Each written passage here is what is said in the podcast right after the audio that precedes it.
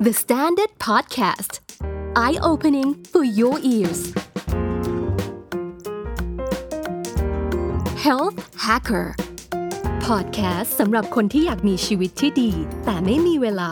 เพื่อสร้าง Mindset สู่การมีสุขภาพดีอย่างยั่งยืนหลาย ๆ คนคงทราบกันดีอยู่แล้วนะคะ ว่าวิตามินดีเนี่ยมันเป็นวิตามินที่ร่างกายสร้างเองได้จากการอาบแดดค่ะ แต่ทราบไหมคะว่าคนไทยอะที่อยู่ในประเทศที่แดดแรงจนแทบละลายขนาดนี้ค่ะ กลับขาดวิตามินดีกันมากกว่าครึ่งเลย Health Hacker ในวันนี้นะคะ มีคำตอบให้คุณค่ะ พร้อมกับ trick hack สุขภาพง่ายๆ ให้เราไม่ขาดวิตามินดีกันค่ะ สวัสดีค่ะ หมอแพนแพทย์หญิงสุภรัตน์ทวนวรัตน์ค่ะ เป็นหมอฟื้นฟู หรือหมอ rehab ที่จะพาทุกคนให้มามีชีวิตที่ happy กันค่ะ ในยุคที่คนยุคใหม่อย่างเรานะคะ เริ่มมีเทรนด์รักษาสุขภาพกันมากขึ้น อะไรที่เราได้ยินว่าดีนะคะ เราก็จะสรรหากันมาหมดเลยเพื่อมาดูแลตัวเองนะคะ และที่เห็นได้ชัดเลยตอนนี้ ก็คือเทรนด์ในการเลือกซื้อวิตามิน และอาหารเสริมต่างๆ เข้ามาบำรุงร่างกายค่ะ อันนี้มาแรงมากนะคะ ซึ่งเป็นที่น่าแปลกใจว่าหนึ่งในวิตามินยอดฮิตที่คนไทยนิยมหามานะคะ นั่นก็คือวิตามินดีนั่นเอง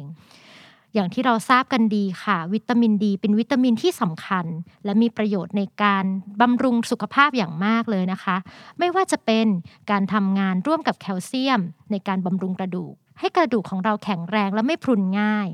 วิตามินดียังช่วยในการทำงานของกล้ามเนื้อไม่ให้ปวดหรืออ่อนแรง และยังช่วยในการทำงานของระบบภูมิคุ้มกันของร่างกาย ที่สำคัญวิตามินดีนะคะ ยังช่วยในเรื่องของการควบคุมอารมณ์ให้สดใสห่างไกลโรคซึมเศร้าได้อีกด้วยคนที่ขาดวิตามินดีนะคะ ก็มักจะมีอาการปวดเมื่อยง่ายนะคะ อ่อนเพลีย กระดูกเปราะ บางคนก็เป็นหวัดง่าย ผมร่วงเยอะนะคะ ไม่ค่อยอยากจะทำอะไรอาจจะมีอารมณ์เครียดแปรปรวนแล้วก็ซึมเศร้า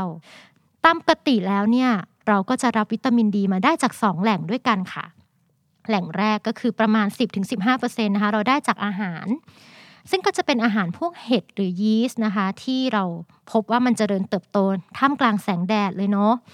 กับอีกอันนึงก็คืออาหารพวกปลาที่มีไขมันเยอะๆนะคะ ตอนนี้ที่นิยมกันนะคะ ลัทธิแซลมอนใช่ไหมปลาทูน่า ปลาแมคเคอเรลนะคะ หรือว่าในน้ำมันตับปลา ซึ่งพวกนี้เนี่ยก็จะอุดมไปด้วยวิตามินดี อาหารอื่นๆที่พบได้นะคะ ก็อย่างเช่นในไข่แดงและชีสด้วยค่ะ แหล่งที่2นะคะที่เราจะได้รับวิตามินดีกัน อันนี้เป็นแหล่งใหญ่เลย นั่นก็คือแสงแดดค่ะ ร่างกายของเราเนี่ยสามารถสังเคราะห์วิตามินดีได้เองเลยนะคะ จากการที่แสงแดดเนี่ยมากระทบกับสารประเภทไขมันที่อยู่ใต้ผิวหนังของเรา แสงที่ว่าเนี่ยค่ะก็คือจะเป็นกลุ่มของรังสี UVB เนาะที่อยู่ในแสงแดด ตรงนี้นะคะเมื่อแสง UVB เนี่ยมากระทบกับผิวหนังของเรานะคะไอตัวไขมันใต้ผิวหนังของเราเนี่ยก็จะ เกิดการสร้างเป็นวิตามิน D3 นะคะซึ่งเราก็จะเอาตัวนี้แหละไปใช้ ถ้าในสัดส่วนทั้งหมดนะคะ ก็จัดเป็นสัดส่วนถึง 80%ของวิตามินดีทั้งหมดในร่างกายของเราเลยนะคะ นี่เป็นสาเหตุว่าทำไมชาวต่างชาติเนาะที่บางฤดูเขาจะแทบไม่มีแสงแดดเลยหรืออากาศของเขาเนี่ยมันแบบอึนๆมึนๆมากเนี่ยบางคนบางประเทศเนี่ยเขาถึงมี recommend ว่าจะต้องซื้อวิตามินดีเข้ามารับประทานเสริมเลย นะคะ เพราะว่าแสงแดดมันไม่พอนั่นเอง แต่ที่น่าสนใจก็คือว่าประเทศไทยของเราค่ะ แดดแรงทุกฤดูขนาดนี้เนี่ยกลับมีรายงานว่าคนไทยอะค่ะ ขาดวิตามินดีถึง 50%นั่นเป็นเพราะว่าคนไทยส่วนใหญ่กลัวแดดเรากลัวแดดค่ะ เรากลัวว่าเฮ้ยเดี๋ยวผิวเราจะคล้ำเสียเนาะค่านิยมในการแบบเฮ้ยฉันอยากจะผิวขาว ไม่อยากเจอแดดเยอะใช่ไหมคะ หรืออีกอันนึงก็คือเทรนด์ของการที่เราไม่อยากจะเป็นมะเร็งผิวหนัง นะคะทำให้คนไทยเนี่ยไม่ค่อยกล้าออกมาโดนแดด หรือส่วนใหญ่ก็จะถือร่มนะคะ ใส่หมวกหรือทาครีมกันแดดกันเยอะมากเลยนะคะอีกหนึ่งสาเหตุคือคนไทยเดี๋ยวนี้เนี่ยกิจวัตรของเราเปลี่ยนไปค่ะ เราไม่ค่อยมีกิจกรรมกลางแจ้งกันแล้วนะคะ เราทำงานในตึกเนาะทำงานในตึกยิ่งมีกระจกที่กัน UV ด้วย มีผ้าม่านบังแดดนะคะ บางคนโหทำงานตอนเช้านะ ออกมาอีกทีมืดแล้ว ก็ไม่เจอแดดเลยทั้งวันนะคะ นั่นก็ยิ่งทำให้คนไทยเนี่ยขาดวิตามินดีกันมากขึ้นเรื่อย ๆ ค่ะ ในส่วนของแพนเองเนี่ยก็เคยเนาะเคยไปเป็นอาสาสมัครขอเจาะดูระดับวิตามินดีค่ะ ขนาดเป็นคนที่ชอบวิ่งนะชอบทำกิจกรรมทางกลางแจ้งเยอะมากเลย ปรากฏว่าเราก็มีวิตามินดีต่ำเหมือนกันนะคะ ซึ่งพอมานั่งคิดดูแล้วมันก็น่าจะเกิดจากการที่เราทากันแดดเยอะนะคะ แล้วก็โดยทั่วไปเนาะเราเป็นหมอเราก็จะทำงานแต่อยู่ในตึก ดังนั้นมันก็ไม่น่าแปลกใจค่ะ ถ้าคนไทยจะขาดวิตามินดี เมื่อเรารู้แบบนี้แล้วนะคะ เราจะทำยังไงกันดี โดนแดดเยอะไปก็เสี่ยงต่อมะเร็งผิวหนังเนาะเสี่ยงต่อผิวเสียอีกนะคะ แต่ถ้าโดนน้อยไปเราก็จะขาดวิตามินดี อันนี้เราพบว่าแสงแดดนะคะในช่วงก่อน9โมงเช้านะคะหรือหลัง5โมงเย็นไปเนี่ยมันจะเป็นช่วงที่ความเข้มข้นของรังสี UV เนี่ยมันไม่ได้มากเกินไปนะคะจึงมีการแนะนำว่าเออเราออกมาทำกิจกรรมกลางแจ้ง แค่ช่วงเวลาแค่ 15 นาทีต่อวันเนี่ยในช่วงเนี้ยนะคะ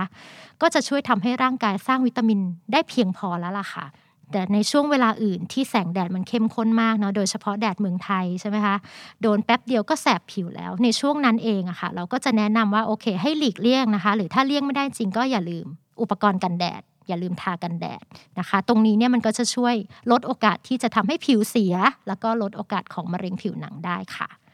อีกหนึ่งคำถามนะคะ ที่แพนถูกถามมาบ่อยๆ ก็คือ แล้วเราจะรู้ได้ยังไงล่ะคะว่าเราขาดวิตามินดีหรือเปล่า จริง ๆ แล้วตามปกติเนี่ยค่ะ เราไม่ได้มีการแนะนำให้มีการเจาะดูระดับวิตามินดีต่อปีหรืออะไรอย่างนี้นะคะ คุณหมอเขาก็จะไม่ได้ให้เจาะด้วยนะคะ เพราะตามปกติการเจาะเลือดเช็ควิตามินดีเนี่ยจะมีข้อบ่งชี้ในการตรวจของมันเองนะคะ โดยเฉพาะอย่างยิ่งถ้าเกิดว่ามีความผิดปกติต่างๆเนาะที่รักษาด้วยกระบวนการทางการแพทย์ทั่วไปแล้วไม่ค่อยได้ผล หรือในผู้สูงอายุที่เขาผอมๆนะผิวหนังไม่ค่อยมีไขมันละ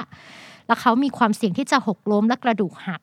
ตรงนี้เนี่ยแพทย์ก็จะสั่งให้เจาะเลือดเพื่อตรวจวิตามินดี จะได้วางแผนในการให้วิตามินดีเสริมค่ะ แบบนี้แล้วคนทั่วไปอะที่เราก็ไม่รู้ด้วยว่าเราแบบขาดวิตามินดี หรือเปล่าจะไปซื้อวิตามินมารับประทานเองได้ไหมนะคะคำตอบก็คือ ถ้าเรามั่นใจแล้วอะค่ะ ว่าเรารับแสงแดดได้เพียงพอต่อวัน แล้วก็กินอาหารครบหมู่อยู่แล้วค่ะ เราแทบจะไม่จำเป็นต้องกินวิตามินดีเสริมเลย ตามปกติหมอจะให้วิตามินดีเสริมนะคะ ในเคสที่มีความเสี่ยงที่จะขาดแบบชัดๆอะ่ะอย่างเช่นผู้สูงอายุอย่างที่บอกนะคะเขาผอมเนาะแล้วก็มีความเสี่ยงที่จะเกิดกระดูกพรุนใช่ไหมคะ หรือในอีกกลุ่มก็คือผู้ป่วยที่มีอาการอ่อนเพลียมากโอ้ปวดกล้ามเนื้อเรื้อรัง รักษาไม่หายจนมันแบบกลายเป็นมีผลต่ออารมณ์ หรืออะไรอย่างนี้นะคะ หลายๆ คนก็จะได้รับยาวิตามินดีเสริมนะคะ เพราะอะไร เพราะว่า ถ้าเกิดว่าเราได้วิตามินดีมากเกินไป มันก็สามารถทำให้เกิดพิษได้เหมือนกัน อาการของคนที่ได้รับวิตามินดีมากเกินขนาดอะค่ะก็อาจจะเป็นลักษณะที่มีความคลื่นไส้อาเจียนง่ายเนาะปัสสาวะมากหิวน้ำบ่อย ท้องผูก และที่สำคัญนะคะ มันยังทำให้เสียมวลกระดูกได้ด้วย อันนี้เป็นประเด็นเลยนะคะว่าเฮ้ยถ้าเราขาดวิตามินดี เรากระดูกพุนง่ายใช่ไหมแต่จริง ๆ แล้วถ้าเรารับประทานมากเกินไป มันก็สามารถทำให้เรากระดูกบางลงได้ เพราะว่ามันไปมีผลต่อการทำงานของวิตามินเคนะคะร่างกายของเราไม่ได้มีแค่วิตามินดี อย่างเดียว ดังนั้นการรับประทานเนี่ยมันก็ต้องมีความระวัง ดังนั้นถ้ามีใครมาถามหมอก็จะบอกว่า ถ้าเราจะซื้ออะไรมากินสักตัวเนี่ยให้หยุดคิดก่อน ไม่ว่าจะวิตามินอะไรก็ตามเนี่ย หยุดคิดก่อนค่ะว่ามันจำเป็นหรือเปล่า หรือในหลายๆคนนะคะซื้ออาหารเสริมมาที่มีส่วนผสมของวิตามิน อันนั้นอันนี้เต็มไปหมด ก็อย่าลืมเอามาดูว่าเฮ้ยเอามารวมกันลาโดสมันเกินหรือเปล่าเพราะจริง ๆ รับมากไปก็ไม่ใช่ว่าจะดี สุดท้ายนะคะ คือถ้าเกิดว่าใครที่อยากจะรับประทานเนาะหรือไม่แน่ใจว่ามันจะเยอะจะน้อยเกินไปไหม อย่าลืมค่ะ สามารถไปลองปรึกษาคุณหมอก่อนได้ ไม่ว่าจะวิตามินดี หรืออะไรอื่นๆ ก็ปรึกษาได้หมดเลย และทั้งหมดนี้นะคะก็คือเรื่องราวดีๆของวิตามินดี ที่จริง ๆ แล้วคนไทยเนี่ยเราสามารถที่จะรับได้ฟรี ๆ จากแสงแดด โดยไม่ต้องเสียเงินซื้อเลยค่ะ อย่าลืมนะคะ ฟังพอดแคสต์วันนี้จบแล้ว พรุ่งนี้ตื่นเช้าปุ๊บนะคะ รีบเปิดหน้าต่างรับแสงแดดตอนเช้าเลยนะคะ หรือจะเดินออกไปรดน้ำต้นไม้ ไปทำสวน ไปออกกำลังกายเบาๆ สัก 15 นาทีนะคะ ให้ร่างกายได้สร้างวิตามินดีกัน แล้วก็อย่าลืมนะคะ รับประทานอาหารให้ครบ 5 หมู่ด้วย เพียงเท่านี้คุณก็จะมีวิตามินดีที่เพียงพอเพื่อจะให้มีสุขภาพที่ดีอย่างยั่งยืนได้แล้วค่ะ